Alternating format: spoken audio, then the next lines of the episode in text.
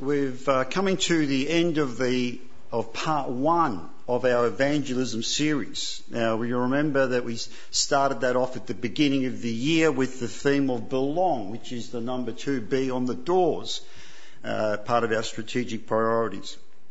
And belong simply meant to maintain a culture and environment that provides a sense of belonging in God's kingdom. Now that's in relation for us and our community that uh, live round about here at Monty. For us, uh, it's to be active in God's business. We talked about that uh, a few weeks back, didn't we?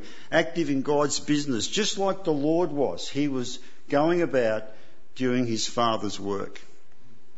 And for the community, the, the community, the, uh, for them to belong to the kingdom of God, they need to meet the requirements of that uh, and to be able to enter into the kingdom and be a part of that. That's what it, that's what it means to belong.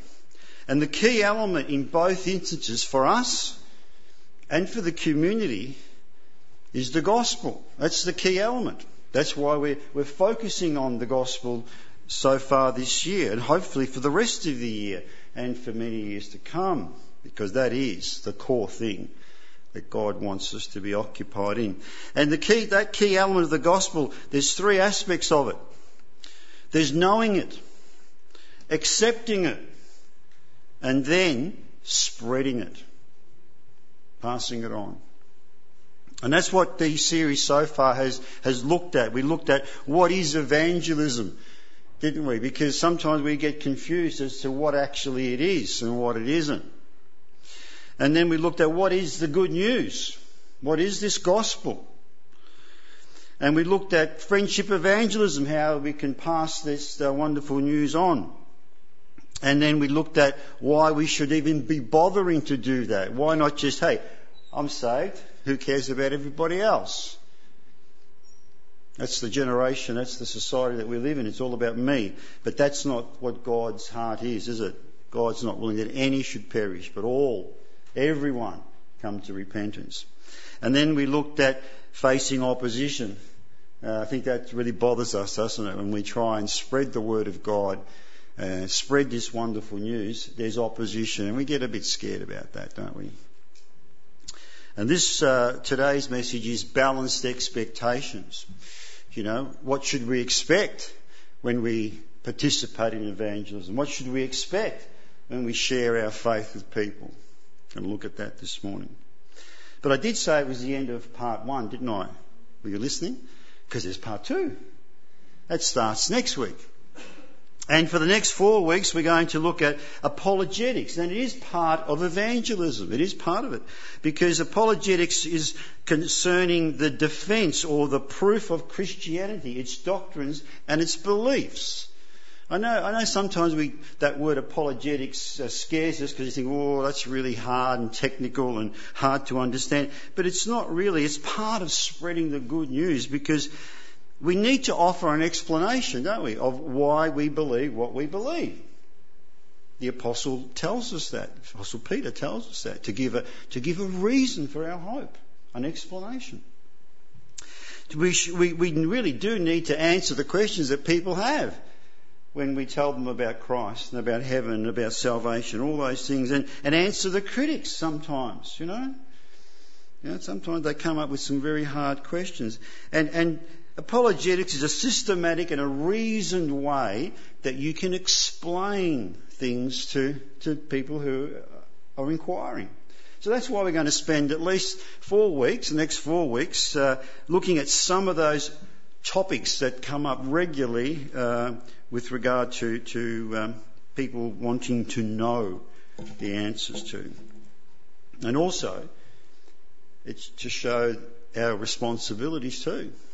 As a people of God, we have a responsibility. And hopefully we're going to, in the next four weeks, and hopefully we've done it already, given you some tools, some strategies, some resources to help you share your faith with the people of God, with, with the people who don't know the Lord Jesus Christ. And there's more.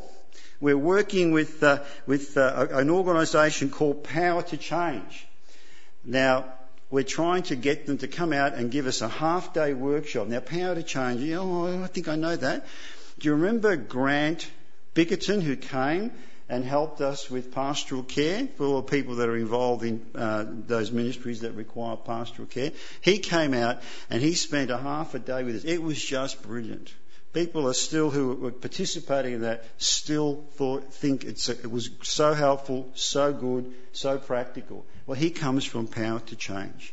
And I was speaking to him a few weeks ago, and he suggested uh, some other people from that organisation who do evangelism. And so we're trying to work a, suitable date for everybody for another half day workshop where we can all come and listen and participate and workshop ways in which we can be, as Pat said, more effective, more effective in our witnessing for Christ. So that's coming up. I haven't got a date yet, but it's coming up.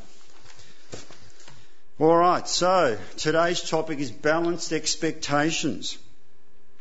We read chapter, the bit in chapter 13, the parable of the sower.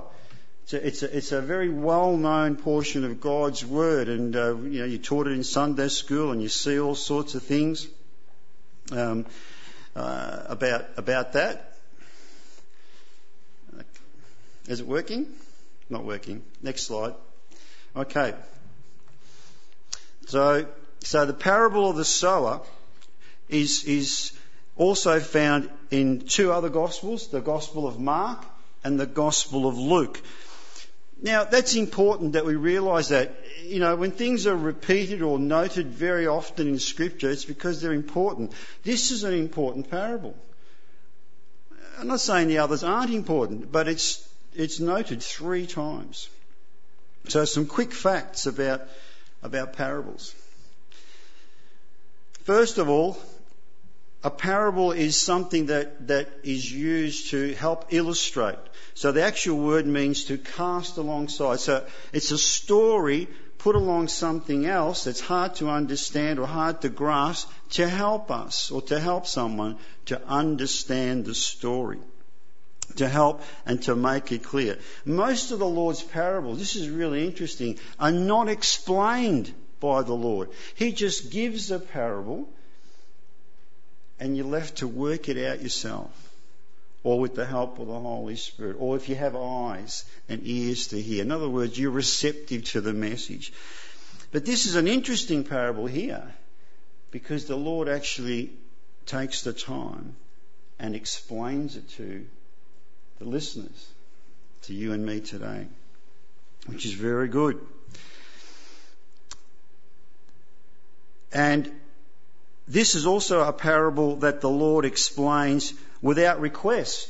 In other words, in, uh, if you have a look in uh, verse 36 where it talks about the parable of the weeds, the people that were listening said, they said, explain to us the parable of the weeds in the fields. So the Lord said, okay, I will. I'll explain it to you. But here is a parable that the Lord gave and he explained it, which is unusual, without even anyone asking him to do that. You've got to ask yourself, why bother? Why did the Lord do that? And the parables are usually something that to do with the mysteries, you know, things that aren't commonly known. And so God is trying to teach us about things that aren't commonly known through these parables. How are we going with the slides? Not working? They're working? It's not, not happening up here. Could you just advance the next slide for me? Okay. So in this parable, which is the first of seven in this chapter, they're all about the kingdom. This, this portion of God's word is known uh, as the kingdom parables. And so this, this parable here talks about a seed it talks about soil, it talks about a sower, and it talks about results. The seed is very evident. It's the Word of God. It's the gospel. So that's very evident. Alright? Okay. Having technical issues here. Okay, beautiful. Okay. The soil talks about the human heart or the human condition. So that's the story behind it. It's talking about God's gospel, God's word being sown into soil which represents God's heart. So that, that's the idea. Now, the sower and the results is what I'd like to focus on this morning because that's what really concerns us the most at the moment in relation to this series that we're doing in evangelism. So we're not going to look at this parable in a traditional way that would normally be, be uh, um, shared with and taught uh, from the pulpit. My particular focus this morning is the sower, the sower of the seed. And the results, and the results of that work, of that sowing. So the interesting point the interesting point that I have to show you is that this parable doesn't start like the other six, right? It doesn't start like the other six. The other, the other parables say the kingdom of God is like. The kingdom of God is like. And it gives you a parable to, to illustrate an example. But this one doesn't start like that. Doesn't start like that. Because this parable here describes how the kingdom of God starts, how it originates, how you can enter into it. And then you can find out what it's like. Preaching the word of God and preach and spreading God's word is, a, is like planting seed to get things started. That's how you start. I brought a packet of seeds here with me. Okay? You want broad beans? This is how it starts. It's not from the freezer at Woolies. That's not where they come from. They come from seeds. You if, you, if you don't like vegetables, I've also bought flowers. You know, when you buy flowers, especially, you know, you know I remember going to Weir Street uh, at, IG, at uh, Foodworks and I bought a bunch of flowers for my dear wife. And the lady at the counter says, Well, that's nice. Are you in trouble? No. Anyway, that's beside the point. So, so this is how it's, this is how it starts. So this parable is also important because this is how it all begins. I think that's probably why the Lord explained it without any prompting, just to make sure people got the idea. This is how it all begins with the sowing of the seed. Now, I hope you have your Bibles still open. This is really important when you look through the, the passage in the NIV, they, they've used the word some in verses 4 and 5 and the word other in, in 7 and verse 8. Now, depending on translations, and sometimes translations are done in order to convey the message, and sometimes they're done for the, to make sure that people can read it easily. The, the King James Version was done translation was done so that it would be really, really accurate. And in the King James Version, those, all those words are the same. They're all the word some, some seeds, some seeds. Now, why am I telling you this? What's, why bother to explain this to you? Because when you go back to the original language, it's written in Greek. It's the same word. The same word. You know what that word means? The same kind of seed. So the sower didn't go out and cast out broad beans, carnations, corn. No, it was the same seed. It was all the same seed. Why, why is this important? Because when we were wondering about what evangelism is and what is the good news, it is something particular, isn't it? It's not just being nice to people. That's what we said. It's not, we should be nice. It's not just being compassionate. We should be compassionate. That is not what the good news is. So we need to be particular as to what we sow. I think that's what the Lord was trying to get across here in the parable. And so the word that's used there for some and other in the original is this very same seed. Not a different seed, not a better seed, the same seed. So I'd like to look, spend a few minutes now to look at the sower. Again, here in the NIV, it says a farmer went out. I know, you know, I know it's easy to read. The NIV is easy to read. But if you go to the, to the King James, this is what it says. Now, the Lord didn't tell this parable to give you uh, uh, tips on agriculture. It's not the reason he gave it. But he did take the knowledge that the people had about agriculture to apply it to the spreading and the starting of the kingdom of God. So in the King James it says, a sower went forth to sow. Because it's important. Not a farmer. Because again in the original language that word farmer, this farmer here and the word sower, it actually means a scatterer. So the Lord Jesus was very cluey on communications. He tried, like like uh, Pat did, he tried to get what was common knowledge. You know, Pat used apps and things like that to bring home a point. The Lord did exactly the same thing. So he says, you know, you know, guys, you know the, the scatterer, the sower that comes? So they knew exactly what he was talking about. The guy with, with, with a, a receptacle for the seed, and he grabs a handful of seed and he just does that. That's the sower. That's the method that they used in Jerusalem, in Israel at that time. They knew exactly what, what they, he was talking about. Does anyone know? I just, I just want to know. I know there's some really smart people. Does anybody know the actual real terminology of, of this sort of sowing? Does anyone know what it is? Scattering. Scattering, yeah, but apart from that, there's another term. Thank you. Who said that? Thank you. You know, you, you guys think I'm weird. You know, you think, you know, that I get excited over stuff in the Bible for, for no reason. That, that methodology of doing this, scattering, the actual term is broadcasting. Can you see the Lord's thinking here? How am, I, how am I going to tell them about the need to make the, the gospel known? I know. We're going to broadcast it. Scattering.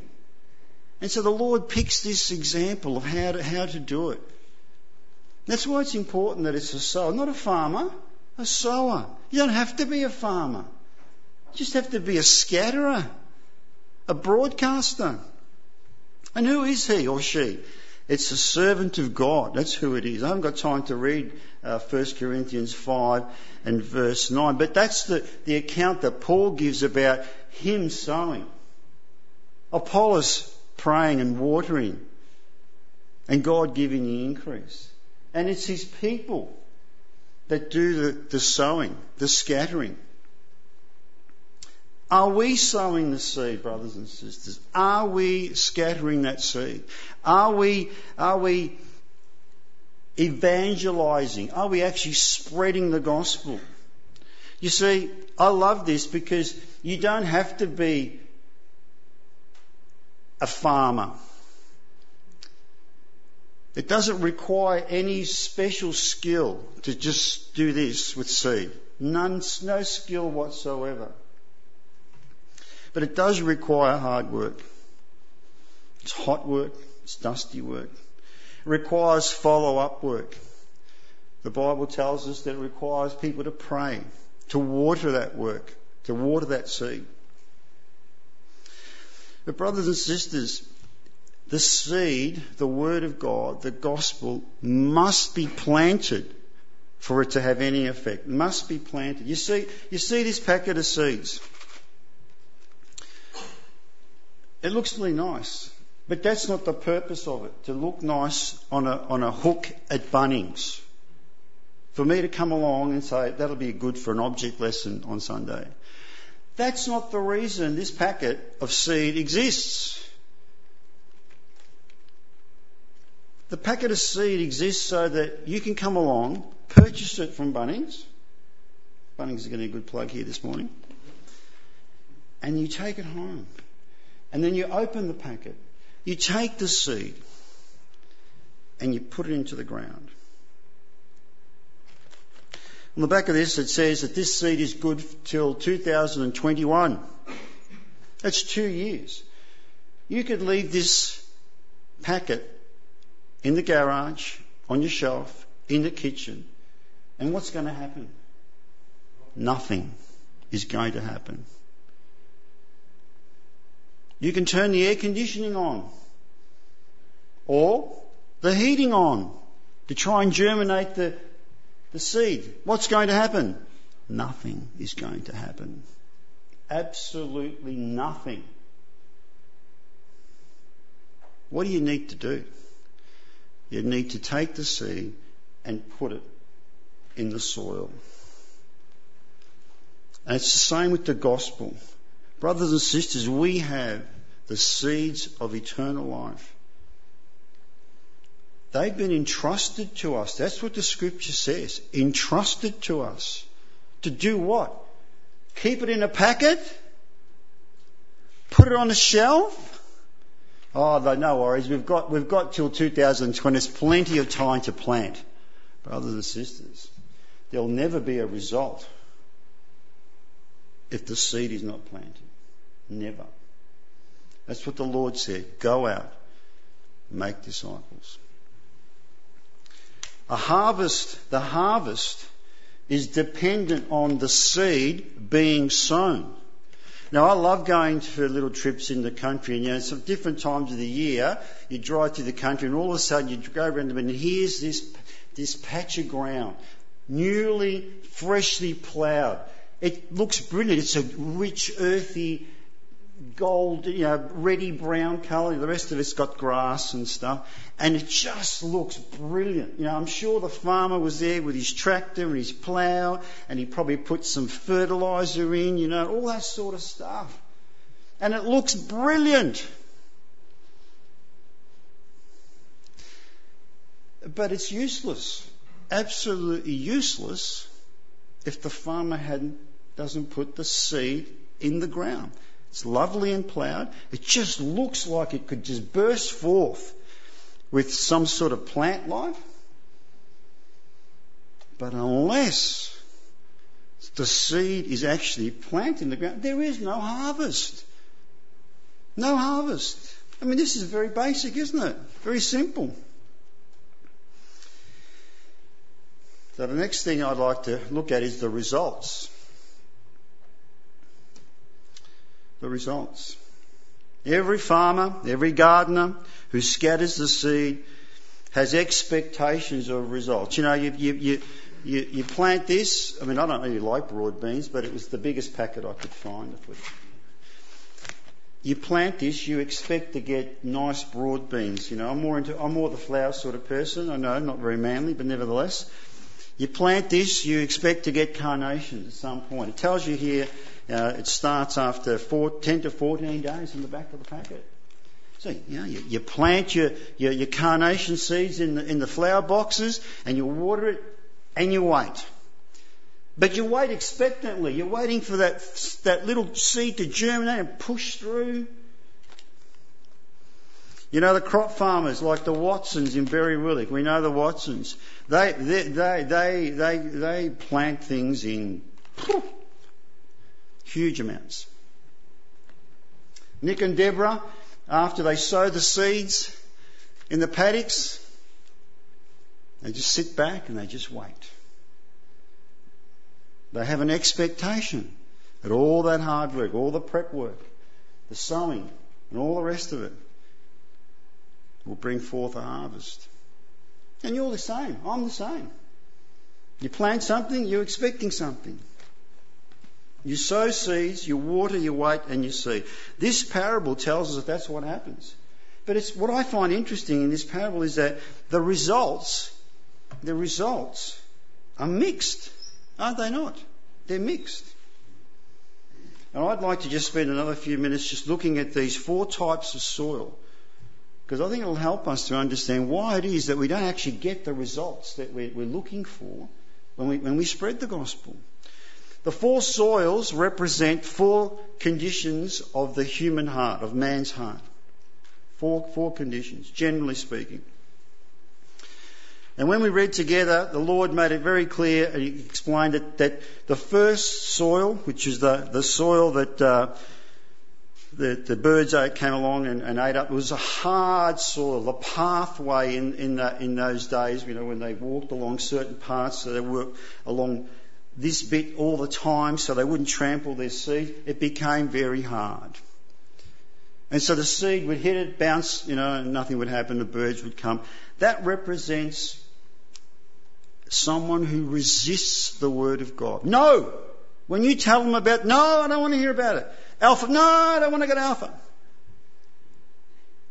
That's the hard heart. It's easy for Satan to snatch away the seed, it says there. And I used to struggle with that, thinking, what? Because it, it, it's having no effect. No effect at all. Blown away in the wind. It's still good seed. Nothing wrong with the seed.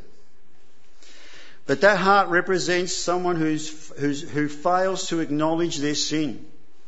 You've, that, you've experienced that. You've tried to speak to people. No, I'm not a sinner, Raph. I'm not a sinner. You know? I don't do drugs. I don't, I don't interfere with children. I'm not a violent man.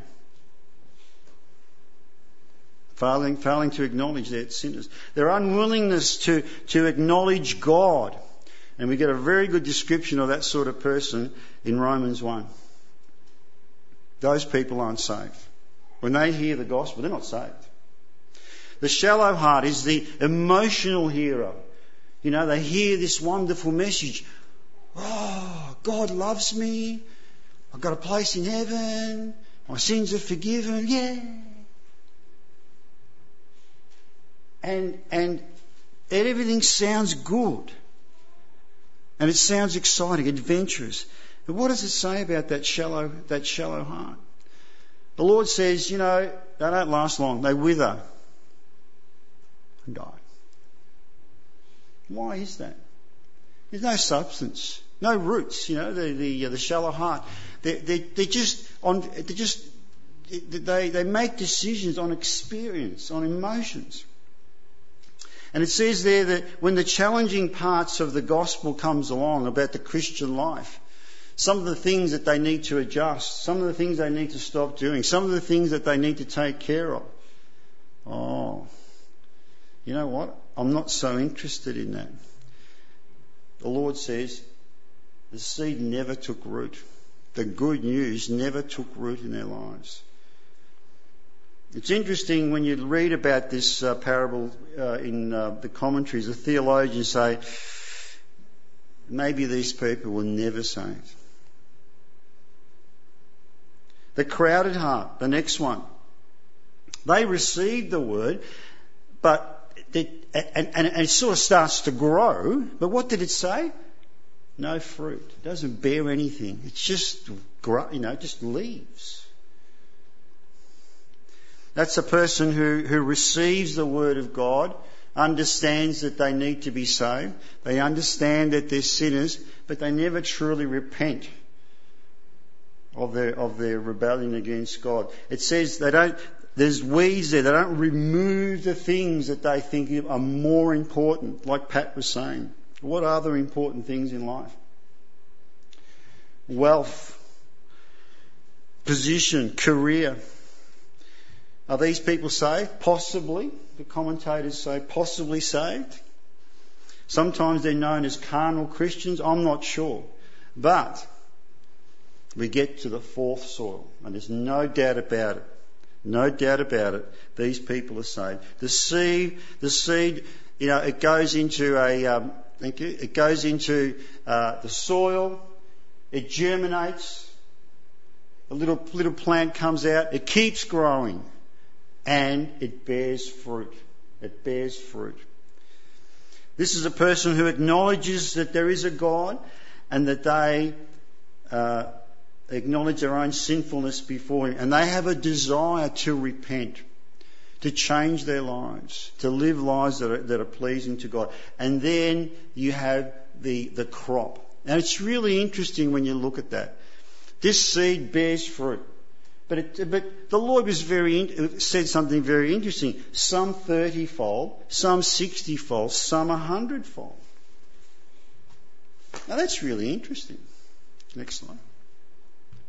So we've got this one parable. Talks about the start of the kingdom.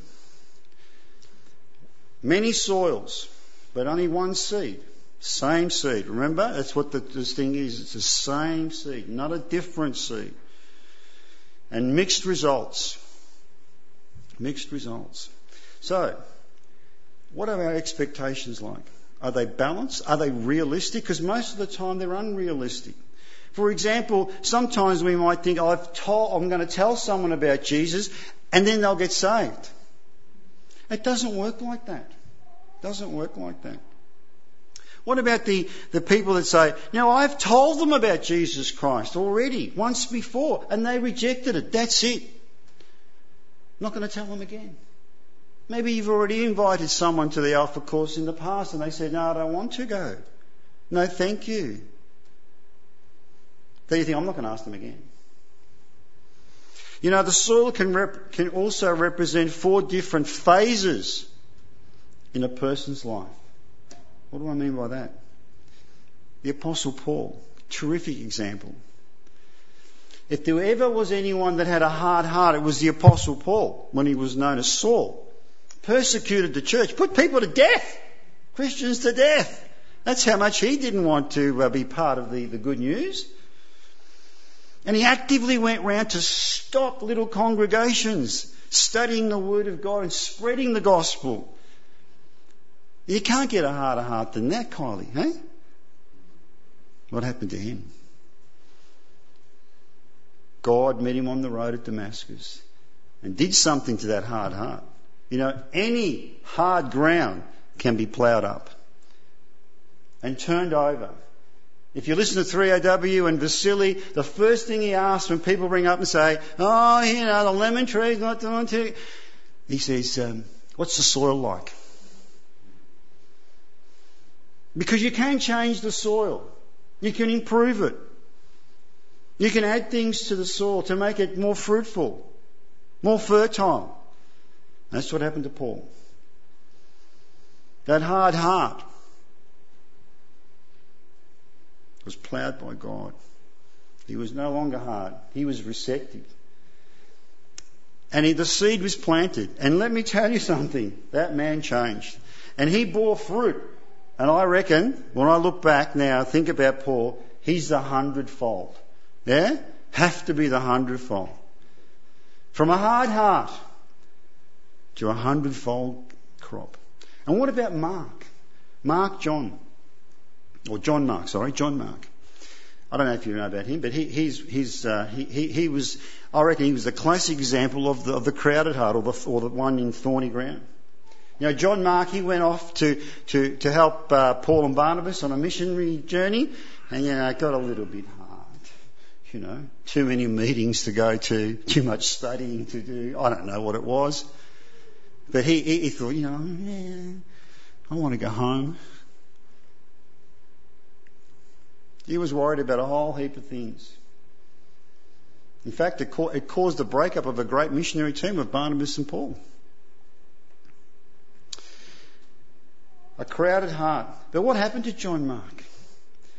You read on, and years, many years later, his heart was changed.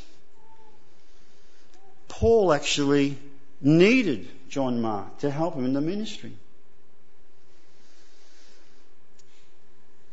It was, it's believed that, that Mark's gospel was written by John Mark, but more, more accurately, or more likely, was, dic- it was dictated to him by the Apostle Peter. So we have, we have this man who has his own, who has a gospel named after him, Mark, who started off with a crowded, with a, with a crowded heart, a thorny, in thorny ground. So hearts can be changed, brothers and sisters. It's unrealistic for us to think, you know, I, I, I, told them, I told her, I told him about the gospel last year, and they said no, so I'm not going to tell them again. It's also interesting that only 25% of the seed that was sown in this parable actually bore fruit. That's a very poor return, don't you think? Two, three quarters of the seed didn't actually achieve what it meant to achieve. Now, why am I telling you this? Is that supposed to be encouraging? You know, even the Lord, when he first started off, this, I think this is why he gives us this parable. This is how it started off with him. He started telling people about king, the kingdom of heaven, about God's love, about God's forgiveness of a place in heaven. And people thought, yay, great, great news, I'll have that. And then he kept teaching. He kept explaining to them what else had to happen. And what happened, brothers and sisters? The crowds thinned out, did they not? They started in the thousands and slowly they thinned out. Because there were hard hearts, there were shallow hearts, and there were crowded hearts. Always been like that. So it's really unrealistic for me to think that if I go and knock all those doors and offer them salvation or ask them to come to Alpha, that we're going to get, I think, I think I did count, I did work it out, I think there's 65 immediate neighbours in our street, more or less, you know, the length of this Meona are 65 houses. I'm not going to get 65 people responding, yes, we're coming to Alpha. That would be unrealistic.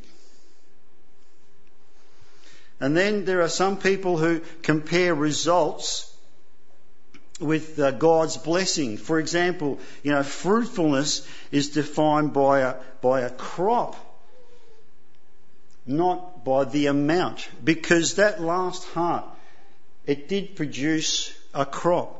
Some 30, some 60, some 100. It made no difference to the Lord. He just wanted to see fruit, a crop, a harvest, something to show for the planting of the seed. Can I have the next slide?